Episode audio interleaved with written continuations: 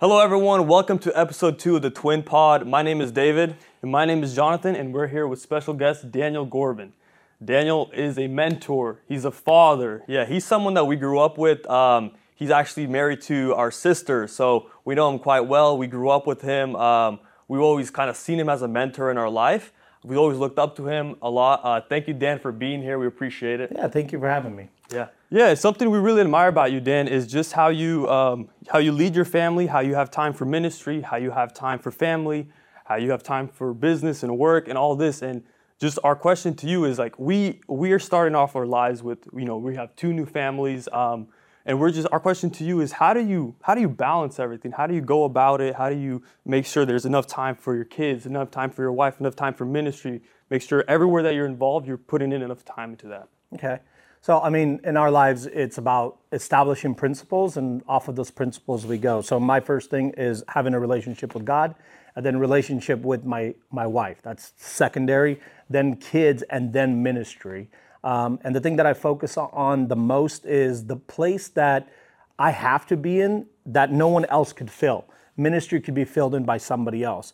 As a husband, that can't be filled in with anyone else. As a father of three kids, I have to be there for my kids. I have to be there for the soccer games, gymnastics. That is, no one else can fill those shoes. And those are the shoes that I'm always wearing. Like that's my priority. And from that priority is kind of where, where my focus is. That's my number one focus. And everything else kind of flows from that. And if if the priorities are set, every other area of my life, ministry, my my other relationships are always going to be healthy if if it's structured that way. Where do you think it went wrong like in the past cuz I know growing up a lot of times we hear the thing where it's like, all right, it's God, then ministry, then your family. And a lot of a lot of like the older um, older families, they would prioritize the church over their own family. And then wh- where do you think that kind of stemmed from and all that? Okay, I think just structure and having the resources that we don't have. We have data. I can look back 30, 40 years and look at certain structures and how they've kind of moved or have they fallen apart. Um, and so many newborn believers were like, okay, God and ministry is exactly the same thing. What we're noticing is obviously that's not the same thing. You know, your relationship with God is your priority, you pursue, and then you, you fulfill your responsibility as, as a husband, as a father, and then ministry comes after the fact. Gotcha. You were once our age, you were once in the youth, you were once growing up in the same church that we actually grew up in. What was like your kind of um, your journey to ministry? Like, how did you become like like you're pretty much a pastor? You were once a youth leader. You know, what was like kind of that journey for you from like your teenage years? Mm. That's a loaded question. um, I never thought about ministry. I kind of grew up and seeing my dad from the the old culture of things, where ministry and being a pastor and having a day job, and then coming from a big family was was like there was inadequacies there and and maybe pain. And so when i looked at ministry i was like i don't want anything to do with ministry. There's too much pain too much suppression too much other things that come along with it. But when god calls you um, those inadequacies those things that you feel short of those are the things you press in when you're doing ministry. So if we were to grab like moses and aaron right? Moses understood where he fell short. Aaron, on the other hand, knew his strengths. He was he was a great communicator, but he couldn't lead the people that like Moses needed to lead them, right? Because as soon as Moses left, Aaron would just give them whatever they wanted and let them worship false God because he was always relying on himself and his capabilities. Kind of growing up in that ministry has always been like, I, am not good at this. I'm not educated enough. I'm not anointed enough. And what I would do is I wouldn't allow those things to push me away from God or away from ministry, but give those on to God and say, God, these are the things that I lack. And then God kind of partners up with the things that we lack and and performs what he always does you know? Because i'm always relying on god in that sense rather than my own capabilities and my own strengths. Mm-hmm. okay and then um, what was like so what was like the first kind of step in ministry that you ever had? Like what was your first ministry in church? Oh the first ministry was was a life group for uh, teenagers. Um, they were they didn't have a place to go, and so Friday nights we're like, well, you guys could just come hang out with me. We just got newly married, and so Friday nights we we just hung out with them and just kind of shared the word and and noticing the need and just kind of sowing in and trying to build build disciples off of that but just loving them having having a heart for them and making sure they have a place yeah i know i know that's um, something that like when we were growing up that's something we were lacking having like a like a small group uh, bible study something like that where we just gather together with like teenagers people our age and we talk about god we talk about the Bible, we read Scripture. You know, Wh- why is that so important in a young person's life? It's it's fundamental. It builds their foundation. I think one of the other questions that we spoke about over dinner, right over the holidays, was the church and deconstruction, de- deconstructing, and Carl Lentz. I think, like if you look at a church, right, there's there's so many people, and everybody comes from a different background. They're raised differently, and like a parent that has has their own life struggles raises somebody else, right, and then they go to a church and they have their own viewpoints and so the biggest thing was always to create an environment where we could deconstruct and be rebuilt according to scripture versus experiences or encounters or any other thing, you know? Mm-hmm. Yeah, and going off that, um, you just mentioned Carl Lentz. Uh, something recently just happened with Carl Lentz where he um, he actually got back not uh, not into pastoral position, but um, you know he he helps with the pastoral team and stuff like that. He's um, guidance, guidance, something, something like that. So, what's your whole thought process on that situation? Because Carl Lentz went from being the main pastor at Hillsong Church to, um, you know, there was the whole scandal with his wife. He yeah, a moral fa- failure. Yeah, moral failure and all that. Um, and now he's he's he's been put into Transformation Church as um, as helping with the pastoral team there. So, what's your whole thought process on that? Like, is that something that should be happening, or, or what's your thought on that? I love seeing that. He's not in a pastoral role, so that, that's okay for me. Um, but being there to guide a next generation, showing them what grace looks like, what grace feels like, and what re- the re- the redemptive story. I mean, he went through rehab. He went through all the all the all the things that he needed to go to to be rehab. You know, just rebuild. Um, I think it's good because now he could sow all of those lessons into young leaders because I mean that's that's the thing that most times in anyone's life we all start well. We start off pretty good, right, on fire for God, zealous for God, and then we get those boundaries that we kind of spoke about. They kind of get blended, and we kind of shift off. If there's somebody in his camp, say, hey, hey, let's let's stay this way, because now I'm living proof. I know what that road leads to. Let's let's not go there there, right? And so he's acting as someone to just guide someone into into the kingdom and make sure that there's no no additional failures or nothing more harmful for the for the kingdom in that sense. So I, I think it's great. I believe in second chances. I mean, I I mean, I'm here. We're all here for for that reason. Yeah, yeah, absolutely. And then um, so going off that, I guess too, we you were once in a very conservative church. You just recently um, moved churches. What's the dangers of trying to lead in a conservative church? Because I know there's some, there's always some boundaries. There's always some hardships. There's always something that you maybe you got you're kind of butting heads with with a few people there. Okay. Is there anything that you experienced? Yeah, can we go next question? No, um, no, that's a that's a great question because I think uh, for most of us we'll, we'll kind of encounter that in one way or the other. Um, kind of leading or being a minister in a conservative church is the danger is is multiple things. If you don't align up with certain views, you create disunity, and and you must have unity inside of inside of the church. Uh, on on the leaderboard, there has to be unity. There shouldn't be opposition. We should challenge each other, but in a way that honors God to kind of grow the church, be unified as as Christ as Christ is with the Father and the Holy Spirit.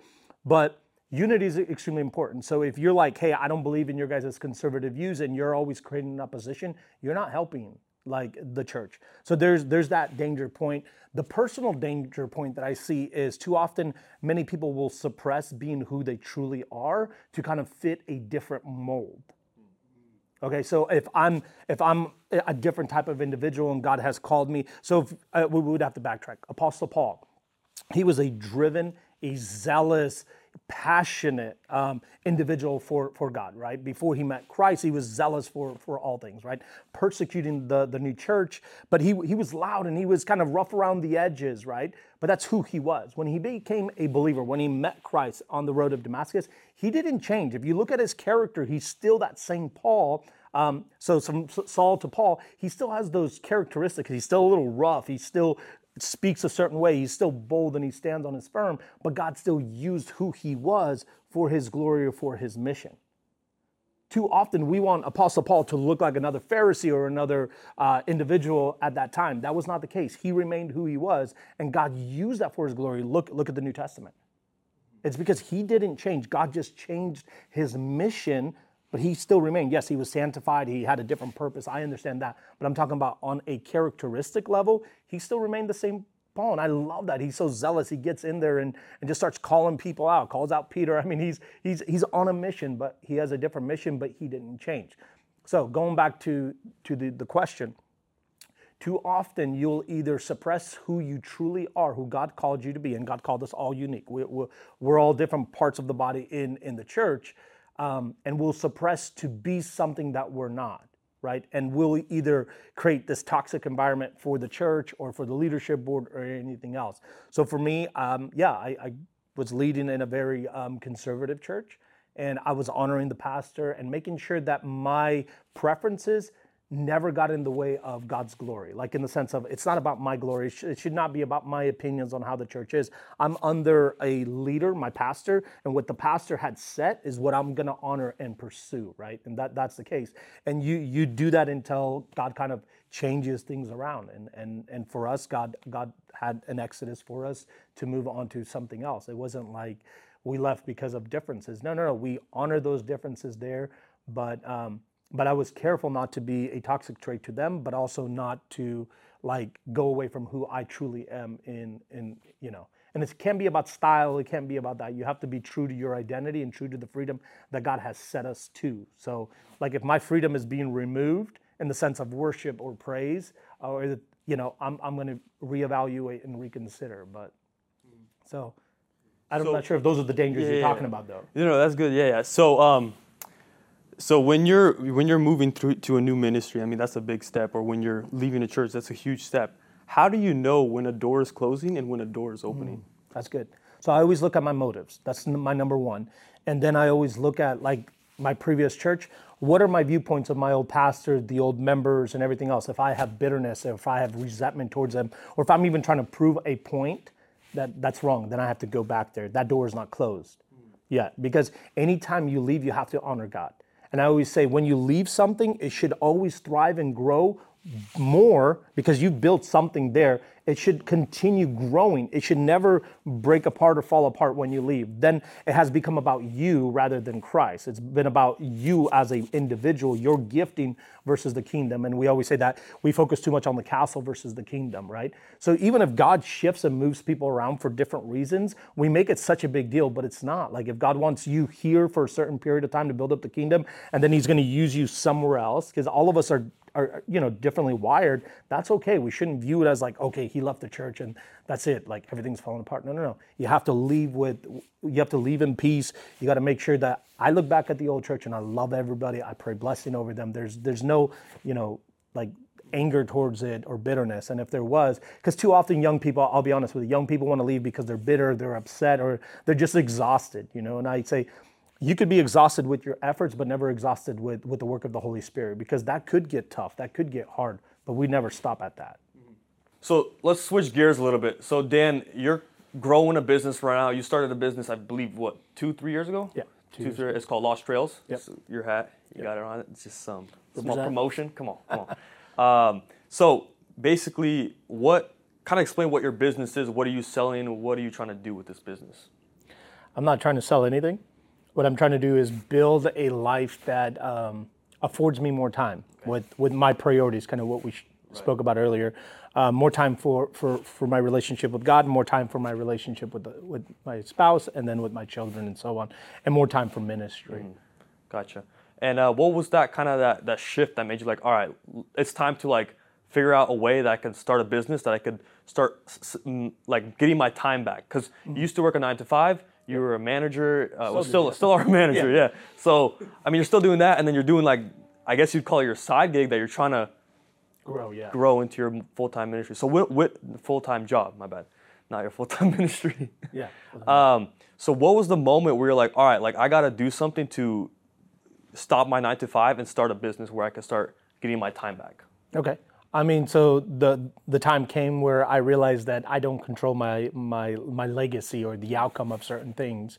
What you could do is you could put in 80 hours into something, but what you reap out of it is slightly different, right? And so you're always putting out fires. There's always another process to be developed, always another system. And so for me, it's like I want to I want to sow into something that I could reap longer. And what I've realized in the situation I was in, the nine to five, that wasn't the case. You know, so I want to be able to sow now, and then for my children, my children's children, to be able to reap. And so, and then there was obviously all the other stuff, the balance of life, ministry, and everything else. I'm like, well, there's no way I could succeed in everything, right? If you given, I read a book, The One Thing, right? If you want to succeed in life, just focus on the one thing. We, you know, Michael Jordan, one thing. If I, I if I was just, you know, if I named off an individual, you'd be able to, okay, that's what he's defined as. And I'm like, what is my one thing, you know? Mm-hmm. Because I'm spread apart, and anybody that's spread apart doesn't do anything really great, you know. But I mm-hmm. realize I'm gonna have to do this for now, and that's kind of the hope. That's how the balance that that is needed. I kind of okay, this is just a temporary season where I'm spread out,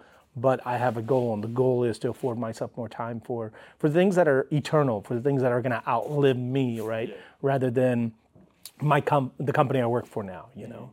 And so, kind of pivoting from that, I was like, okay, God, what do you want me to do? How do I do this, right? Yeah. yeah. So that that's where Lost Trails was was born, you know. Awesome, awesome. What was the like the slogan? You you mentioned that there's like a slogan with Lost Trails. Oh, rather be lost. Rather be lost. That's awesome. That's but it's like rather be lost from like the daily grinds, the nine to five, the chaos of life, the you know waking up at five in the morning, you know, and coming home after it's dark. Like oh, it's wow. yeah, you're just giving up too much for just the norm, and so it's like I just want to get lost from this. And so we were just going up to the mountains and spending time with the kiddos and letting you know finding some some fun activity for them and it's like that's what I want to return. I want to get lost from from the daily chaos of, of the Western world and, and do something different. That's so. awesome. Then how important is legacy to every individual? Because so often we, we look around people around our lives, you know, and a lot of these people they're they're stuck on um, the now. You know, they're stuck on on on the temporary. They're stuck on tomorrow. They're stuck on right now. But they don't give too much thought to to legacy. Yeah. And how important is it to focus on your legacy? So I'd have to bring in my faith. um, and anything that God does, He does it eternal minds, mindset. He doesn't do anything for the now. He's never like raised up disciples for just this little season. Or no, He raised up those men to affect us now, right? Uh, the redemption is for eternity, right? All of these things that He does, He builds forever.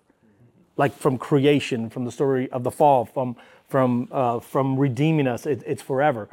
If we treat everything in the now, we never grow because there's nothing to grow from. God is not going to just waste effort on, you know, it's like we talk about healing and all of those other terms. It's like, well, God wants you to grow as an individual identity, be positioned in Him, and then He grows from that. And that's where the, question of legacy comes from. He doesn't focus on one season. Like, there should be effects of what you're doing for the kingdom today, 200 years from today you may not know, oh, this was Johnny's effort or something else, but the way God orchestrates it, when you partner with God, that is the effect. And so when I look at from the way God does things, like, I mean, we're still talking about Apostle Paul, and we spoke about him earlier.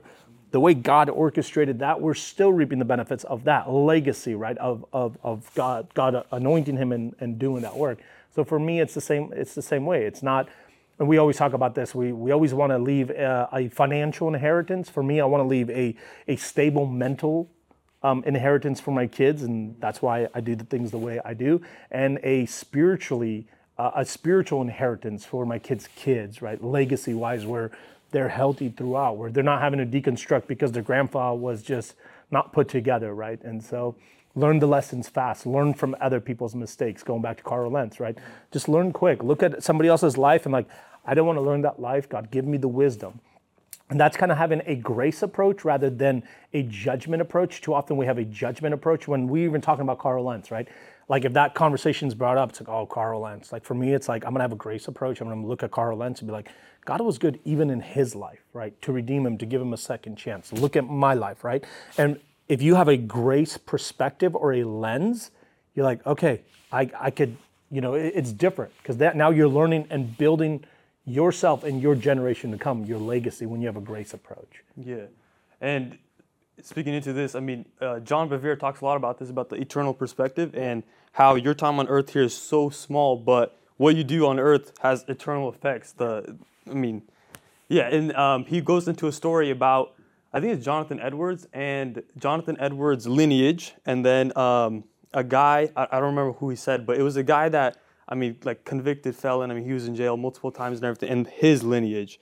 And pretty much, uh, Jonathan Edwards' lineage, I mean, from that one guy rooted a whole like thousands of people, but pretty much all these people were pretty much successful in everything they did, you know. Whereas the person um, that was in jail, incarcerated, and all this, um, from his lineage stemmed all these people that, again, were incarcerated again, or or went to court many times, or you know, just broken families, all of this. So it it, it goes back to um, the eternal perspective, but also learning from people's mistakes.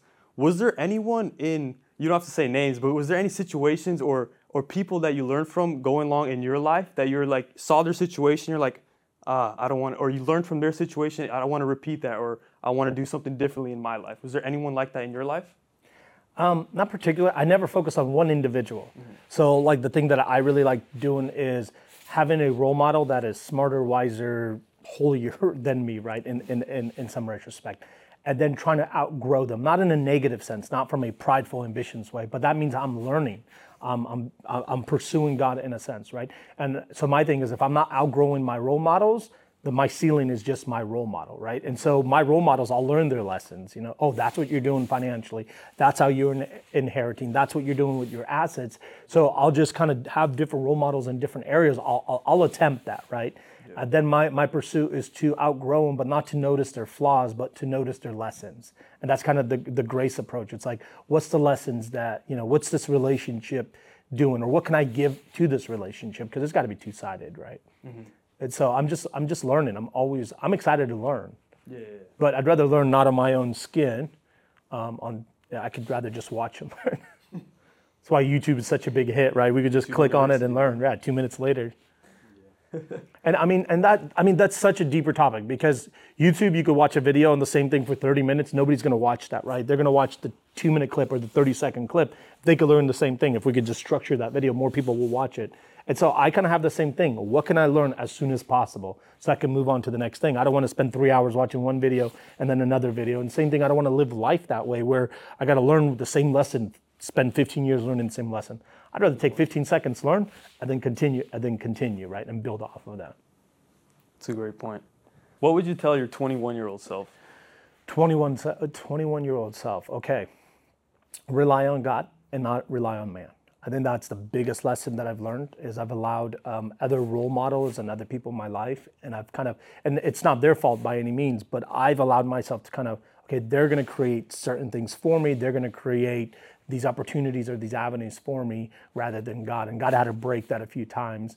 And now it's like, even you guys kind of mentioned Lost Trails. It's like, I'm just going to focus on God. God's going to help me through. God is going to help me through all of that rather than man, rather than my own efforts, because I'm, I, you know, half the time I don't know what I'm doing. So I just kind of relying on on God in that sense. So my biggest lesson is is rely on God, and seek His obedience and His reverence over anything, over an encounter, over an experience. Is just like who He is as an individual over over anything else. And so, um, but fear has kind of been been a big thing for me. Obedience has been a, a big thing for me. So you say like rely on God, and that's kind of a big, um, uh, like something that's very important to all of us as Christians. Like we, we must trust in God. We must trust that God's going to take care of us. But at wh- what's the balance between like you putting in the effort as well, like you having to actually go out and do the things, and then trusting God as well? Like where where's that balance? Okay, so the balance is I always say exhaust your options. So if you know that you're in the in the place that you need to be, like Lost Trails, I know this is what I where I need to be for whatever the legacy or something else. I'm gonna exhaust all my options. Okay. All of my options. I'm not. I'm never gonna sit a day and wait for for God to do something. You know what I mean? But He's gonna create opportunities behind the scene. A lazy man shall not eat. Right. And so that's the thing. I'm gonna exhaust every option that's in front of me, and then I'm just gonna press and press and press, and God will create because He's there. To like an open door or, Open or something like that. Yeah. but he will never honor a lazy man. You know what I mean? So my thing is, I will always exhaust my options. Yeah. Going back to your business, a lot of your business right now is coming from, or I guess sales is coming from word of mouth referrals. Um, how, where does that even come from? Like how, how are you able to start like grow your business, continue getting sales with only word of mouth? Like you haven't done really any marketing or anything like that. Um, I, I prefer if you build a quality product, people will always return and people will always share because there's something to share about, Yeah. right? It's a Costco principle. Um, and then the second thing is I always look from the way ahead. If customer service, If you build a bad product, you will need a very good customer service, somebody that could return products and resend new products. If you develop a good enough product, you don't really need a customer service on the back end. Right. Because it goes out there, they install it, it should never fail. Mm-hmm. And so when I have that approach going into designing or engineering something, it's like I never want to get a call and say something failed, right? So I'm going to over-engineer because I'm thinking about the customer service side. I'd, I'd rather I'd rather not have that department in the Yeah, future. yeah, yeah. That makes sense. That makes sense. So everything from like packaging, from um, the way you're sending it out, everything is thought out. Correct. Everything's thought out. Correct. Interesting. I never want to get a call from a customer that something is is not the case. Have you ever gotten that? Um, one time we had to regroup, and I was grateful that we were so small because we were able to make the revisions on all the other products. One thing that that we missed, and so it's like we were grateful. Like, oh, you know, sometimes you're like, God, I want to be big. I want to, I want to have a bigger company.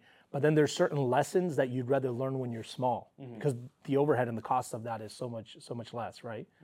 I'd rather learn the lesson with three people rather than three thousand. Yeah, Yeah, and I mean, going off that as well, like a lot of us, we want a lot of money right away. We want like when we're going to business, we're like, all right, like where's when the sales gonna come? When is all this gonna come?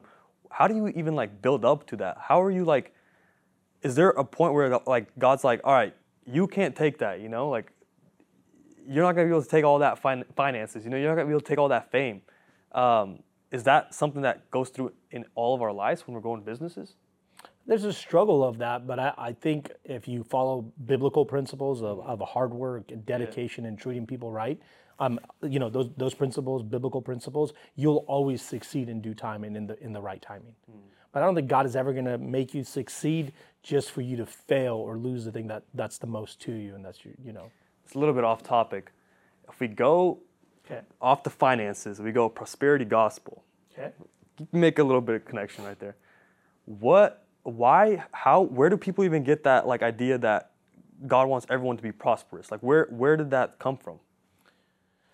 It came from a certain movement, um, historical, right? That they could they could sell, and God wants the best for you, and He's a loving Father, and He wants to give you something. And if you sow into my ministry, I will make a certain prayer because I'm above everybody else. And if I pray, God will hear my prayer and bless you. But it comes from a place of desperation. When someone is desperate, they're willing to sow into something or someone but you're sowing into a man rather than than God, and so kind of prosperity has has built off of that. Um, God wants us to live a prosperous life, and I don't mean not be not financially sound, but in every area to prosper, right? Mentally, spiritually, um, for His glory. But that's the key for His glory. Prosperity, how it started off was like, okay, we could prosper for for the Lord, but then we get shifted into building castles with that prosperity rather than kingdom. Yeah. And so that that's kind of where the danger com- comes in and, and hurts so many people, you know. Mm-hmm. So how do you know like, like if you're walking down the wrong path where it's like, all right, yeah, you could be growing a business. Maybe God wants you to grow this business, but maybe you're doing it the wrong way. Like, how do you know to stay on the right path, basically? You know? It's motives. It's also continuing having a relationship. Like if your goal, if you say, "Hey, Twin Pod, we just want to make money," and that's my only goal. Mm-hmm. I mean, that's sad. You you're already projected in the wrong direction. yeah. You know, uh-huh. like if this the the podcast has a, a different goal in mind, you know, a kingdom mindset.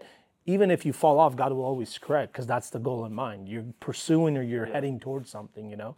But if it's like, hey, I just want to make money for for what reason? If you're you're not quite sure, it's like I want to build a legacy. Well, what does that even mean? How do you build a legacy with money? What are you gonna, you know? Yeah. Um, you're gonna build a whole bunch of assets that you can't take with you, and so it has to be more than that. But that's that's kind of where it begins. kind of switching topics, I guess, um, to say for someone, like for instance, for me, uh, personally, I, I moved to Florida like two months ago. You know, I'm still looking for the church that I want to fit into and all that with my wife. Um, what would you recommend to someone, say someone that has no ministry yet, um, to find their giftings? Because, you know, in every ministry, there's certain giftings that, that work better for that ministry. For instance, for preaching, for teaching, for counseling. You know, there's certain gifts that work better for those ministries. So, what would you recommend to someone just to get started and just to kind of find their giftings, what they're good at? So to find a home church in to utilize your gifting or to find your gifting. Those, We'll say, let's say um, you already found the home church. Now, Okay. kind of where to step into now. So I mean, I always say first find your community that you could grow, that you could get and give. right? So find a church that you could do that. And then once you get in, there's always opportunities to serve. It doesn't have to be your calling. It doesn't have to be like, oh, I'm a preacher, so I have to find a church or a group where that's gonna that's gonna be honored, right? If you feel like that's the place that God wants you to be, God creates those opportunities, not man, right? Um, and so if you focus on that, you'll be okay. I had a, I had a young individual call me once, and and he called me. He's like, "Hey, can you speak at our camp?" And and he's selling, you know, he's trying to sell this whole thing. It's gonna be this much people. It's such a big thing. He said, "I'm just trying to give you this opportunity," and I'm like, I know he's young, so I'm gonna kind of, you know, be soft on him. But I'm like, you can't create opportunities for me. That is God's job because then I'm going to say yes, or I'm going to exhaust myself trying to trying to go about and trying to create these ministry gifting and opportunities, right? So th- that's never been my approach. My approach is if you feel like you found a home church when you move, plug in anywhere that you can. You must be first plugged in, and then serve where you can. Like, okay, greeter team, plug yourself in. We went to a different church and we sat in the back for a while and and the thing that we wrestled with was the most was am i bearing my gifts? Uh, that that was the big concern for me. Is like, am I bearing my gifts or am I just being obedient in that season? And but it always goes back to you don't have to worry about your opportunities. Like that that is God's responsibility. He creates, He gave the talents out there. And so for me, it's like I'm not bearing, I'm not running away from anything, but I'm not gonna sell myself and like, oh, I could do this or I could do that or watch me do this. I, I was I was never doing that. Kind of sat in my corner and anything that needed help with, like, okay, we got to set up for this party or lead a life group, um, became a, a co-leader, whatever it was, and it, it just kind of grows. But that's what's more important, you know. The principle that I live by, this is really good in business or in ministry, is there's a biblical spot that says in the Bible there's a spot where he says, when you enter a place, sit at the back of the table. Don't go to the front of the table where the host is, because what if somebody takes you and asks you to go to the back of the table? like, oh no, this spot is saved for a king or something else, and you kind of keep moving back. My approach has always been sit at the back. You know, I sit down, somebody asks me to move, I move. You know what I mean? If the pastor's, hey, scoot up three spots or do that, I'm gonna do that in, and I'm talking about service, you know what I mean? If, if they want me to wash dishes, I'm gonna wash dishes, clean bathrooms, whatever it is. And then they move me up, and that's that's their responsibility to do to do that, you know, not. So are you kind of saying like, you have to be ready to step into a ministry. Like, don't force yourself there. Um, wait for a moment where someone from leadership asks you to do it, or how would you? No, I always say just serve God. And let's say you come to a new church, uh-huh. and I mean this applies to you. You moved, and you, you've kind of recently moved, and I've moved churches. Mm. Um, I wasn't looking for a position or or I need to serve in this way. I need to use my my gifting or anything else. That that's never been the approach. Yeah. The approach is how can I honor honor God by serving His people here. If it's cleaning the floors, that's what it is. Mm-hmm. You know what I mean? Hey, can you do can you do this? Can you clean on Saturday? Sure, yeah, no problem. You know, and that that's been my approach because that speaks more of the heart rather than uh, oh I, I'm somebody special. You know, mm-hmm. that's never been my approach. Oh, I'm somebody special. So I guess to kind of bounce off that, then well, how would how would then you ever step into like a ministry that you feel like you're called to? Called so to, most churches, our our current church, there's a a, a serve list, like what you, you feel like God has called you to do, mm-hmm. and that usually happens through like a membership course or something else, or your next step. So they, they kind of what, what do you think God has called you to do, and you kind of fill that out, and you sit down with the pastor or or some kind of elder in that church, and you kind of work through that.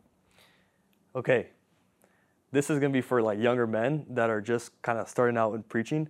You were once um, starting out prepping sermons, everything like that. How do you know when preaching is not your gift, or like maybe you shouldn't be stepping into there? um, have have people in your life that have a heart that allows people to speak into. Okay. And if you're a young man, you should have, if the structure is there, you should have someone in your life that, that is speaking into you. Mm-hmm. I, I love singing. That's like my, my, my greatest joy in life is singing. Um, I'm not allowed to sing in public, you know, um, if you know if you know me, right? Um, there's many times I got kicked out of a church choir, you know, because it's like, dude, there's just, there's just, it's not there because I'm so passionate, you know, I'm just mm-hmm. singing out loud and and losing my voice at every song. Um, and they're like, you got to hit this note, and I'm like, what note? There's no notes. It's not like an instrument, you right. know. They're like, no, no, you have to hit a note, and I'm like, you know, this just foreign to me. Just sing what sing from your heart, you know. Um, and there was a time in worship uh, on on like a service, like uh, somebody's like, I don't know why they're not worshiping, and I'm like. I'm like, well, maybe they don't know how to sing. And the individual turns to me, he's like, you don't know how to sing, but you're, you know, you're singing your heart out. I was uh, offended, but there was plenty of people that did that, right? But I think um, passion should never like really talk about your calling. That's not what it is. You could be passionate about other things. That doesn't mean you're, but it also God will instill a certain passion for something. Um, there was somebody in my life, and it's an older sibling of mine, my oldest brother. I preached at, at some camp, and and I was just asked to step in, and I was just being obedient. I was I was helping. I was cleaning the restrooms right before that. They had to organize something, and then they're like, "Hey, can you close out this thing with a word?" And, and I did. It was a short word, and he pulled me aside and he said, "Hey, there's an anointing in your life. I want you to pursue this." Hmm. And I'm like, "What are you talking about? Like, I'm trying to figure out how to sing. I'm trying to do singing lessons, you know." Um, right. And so no, he, he invited me over to dinner and he said, Hey, there, there's a call. There's a call. You you really need to figure out your doctrine. You're kind of all over the place. You got to figure out how, how to pray because you you're kind of you're kind of doing all of that. But it was just having somebody in my life and and to this day he'll call me and say, Hey, that's a great word. Oh, you kind of need to work on this. Um, and kind of guide me in that. But it was somebody else's voice, um, maybe like a shepherd or like a role model that or a mentor Yeah. that said, "Hey, there, there's something in that, and you should pursue." And that, that was all he said is that you should pursue this. Like, don't give up on this. Keep pressing. And I think there's something. I think there's a call over it. And that was, you know, ten years ago. sometimes like when when you're just starting out preaching i remember i was very nervous like to go up i was um, shaking my leg was shaking you know i remember one time in in uh, mexico i had to preach i was i think 16 and i was up there and i just had to do like a five minute word and my leg is all over the place like it's like shaking so like how do you know where maybe it's just like your body uncomfortable like you yourself are uncomfortable but maybe it's still god's like plan like it's still god still wants you to preach but like how do you get around the fear and all this stuff like how do you know that the fear isn't what's telling you not to do it but god still wants you to do it does that make sense Yeah, it makes sense. Um, so it, I, I think it's a two part question. The first part is there's signs that hey maybe this isn't for me. But the second thing is most of our anxiety and our fears come from is what are other people going to think about us? Like okay, what what is you know this group of people or this church gonna gonna um, think about us, right? Um, and so it becomes about you, and and that's where the fear is. Like what if I don't deliver? What if I lose my opportunity? Right? It goes back to that. Um, and that's where a lot of our anxiety comes from. Like if you feel like this is what you God is calling you to do and wants you to do, and you just do out of out of obedience, kind of what we spoke about, you'll be okay. I still have plenty of nerves that I got to deal with all the time. I want to make sure I, I, I'm doing a sound doctrine, right? That I'm preaching to glorify God. And so there's a lot of that. Um, but a lot of that could be uh, alleviated from just good preparation in His revelation. So it's like you're you're not. Most people will pray that God's presence is felt on the pulpit and not on their knees outside of the pulpit, right? Right, So the revelation, the the time with God has to come outside of the pulpit, right? And then the pulpit is kind of just something you deliver a, a a time that you spent with God, a revelation that you received from God to His people. And and if you kind of look at it that way, it's okay. Like for me, it's like if I go up and and I preach something and I feel like that was the revelation God gave me. It's got to be sound. It's got to be biblically accurate. You, you know, the, all of that has to be there. And if I fail, I always look at it this: What's the worst case? My pastor's going to be call me like, "You can never preach again." It's like, all right, you know, I tried. You know, I'm gonna I'm gonna go back to singing. Um, maybe not yeah, but no, it kind of removes that like that pressure. You know, like Yeah. so. I remember going into this new church. It was like you're kind of preaching, and you're like, ah, what are they thinking? I'm new here. I'm I'm preaching a little bit different, you know. And then it's like, what am I doing? I'm making it all about myself, and that's got that that that has to be emptied out Yeah. before you empty uh, before you enter the the pulpit. And that's that's kind of my thing. Is like, um, I think Alistair Begg says that I fill myself with like uh, biblical prep, and then I empty myself of all things and then I allow God to kind of fill me in, into whatever I'll be speaking. And so I'm doing the same. I'm trying to do the same thing. I'm trying to empty myself of my opinions, my agenda. Because too often people will go up there and like, oh, this is the Holy Spirit talking through me, and they'll just speak agendas and go down rabbit holes. But then people get hurt. And so for me, it's like I want to empty myself. I want to be an empty uh, canvas that the Holy Spirit is kind of putting in a word into me. His revelations go a lot further than Danny's revelations, and and yeah, that, that's always my approach. Yeah, and then um, so you mentioned that your brother kind of helped you, help push you in a way to start preaching and stuff like that. Um, when I was in Bible school, one of the most impactful things to me was having a mentor in my life. Um, how important would you say it is for everyone, whether whichever season you are in life, how however old you are in life, how important is it to you to would you say it is to have a mentor in your life, someone you could look up to, someone you could ask questions to, and Extremely, extremely. Um, but I realized that, like even speaking of our, our culture, that isn't as important to generations to come because we're so busy building and trying to s- support our families. Um, I, I think it's a wrong model, but I think it's extremely critical to have a role model in your life, a, accountability individual that could kind of guide you and save you from a lot of grief. And that, that's kind of the thing is like, I don't want to make mistakes. So I'm going to tap in. Um, there's plenty of times where it's like, hey, do you want to be my role model? Do you want to help me in this? It becomes awkward when you have to ask for that. Um, but even when I was a youth leader in, in the church, too many people were trying to have me as their role model. And I'm like, I'm missing a role model. You know, mm-hmm. I'm, I'm emptying myself every day, but I have no one to kind of look up to, not just to look up to, but someone that was sowing into my life. And that, that became like a mission. Like, who can I find, you know? But yeah, extremely important. So then, how can you find someone like who who you look for? You find a mentor in your life? someone that that cares and wants to be invested into you and your and into that process without any form of agenda i don't yeah but that but i mean you you pray and you just like kind of seek out and get around people that are not your age and say you know tap into that but i believe our churches need to build that culture for sure What about like finding a mentee? Should you go out and if you see like someone younger than you um, that you see a lot of potential in them, should you go up to them and be like, "Can I mentor you?" Or is that maybe something that you shouldn't do? Maybe you should you should always wait for someone to come up to you and ask to be a mentor. No I, I don't think you should ever wait for anything. If you feel like you see something and you could benefit the kingdom and benefit and grow that individual yeah definitely come up and say hey this is what i'm seeing. Um, you know let's go on a coffee coffee date or let's go play tennis or pickleball whatever it is you know? Um, but yeah you should never like wait until somebody comes to you. I mean they're they're young. They don't know how this works you know? Yeah. so you're, you're going to be a little older. You're going to have a little bit more wisdom. Come up and just just be that be a friend first off you know just show that somebody else cares and then guide them How do you in, how do you instill this like mentor culture in a youth? um, so the way we try to do it is anybody that was older would have to like kind of have somebody that they mentor go get a coffee date. Um, and that was kind of uh, intentional and, and i mean we, we've seen a lot of fruit in that but it, it also has to be a culture where people want to do that and see a level of importance. Okay. everybody wants a role model, but it's like, okay, well, if you can't find a role model, be one, and then maybe, you know, you'll get one, you know. Good. But everybody's like sitting around like, all right, God, I just want a role model. It's so important, you know. Everybody's talking about it.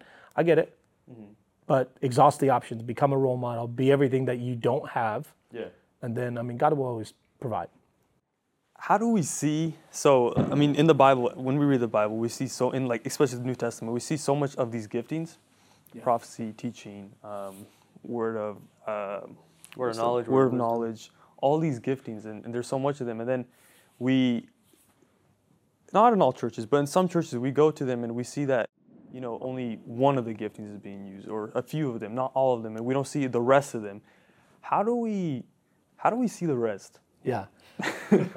um, well, I'm not going to speak on every church's behalf, but what I'm going to speak on is there's a lot of other gifting that are utilized behind closed doors. So we shouldn't assume that a church, what we see on Sunday service, is that what it's limited to, or that's what they believe in. They believe in a different structure, and those giftings are operated in a one-on-one format, or on a Wednesday night, or on something else. And the teaching gift is is usually utilized on a Sunday morning, where you know there's children or other people in place. But I'm never going to jump to the conclusion what happens on a Sunday morning is the only gifting that, that is being operated in. So, so yeah, we, we believe, like for me, I had this conversation in the morning with a friend.